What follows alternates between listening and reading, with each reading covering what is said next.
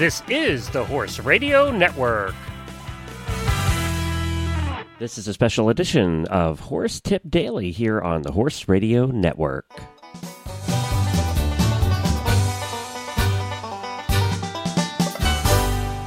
Hi, everybody. Glenn the Geek back with you from Lexington, Kentucky. I just uh, we're doing putting out this special edition to remind you that Horse Tip Daily will be back on Wednesday, the 13th of October. We'll be back then and be going back to daily programming at that point. I apologize that we were not with you over the last week. It's because of the World Equestrian Games. You can hear my voice.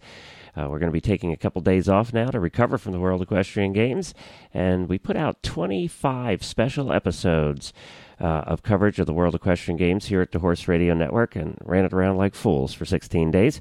We enjoyed it thoroughly. It was uh, an experience of a lifetime.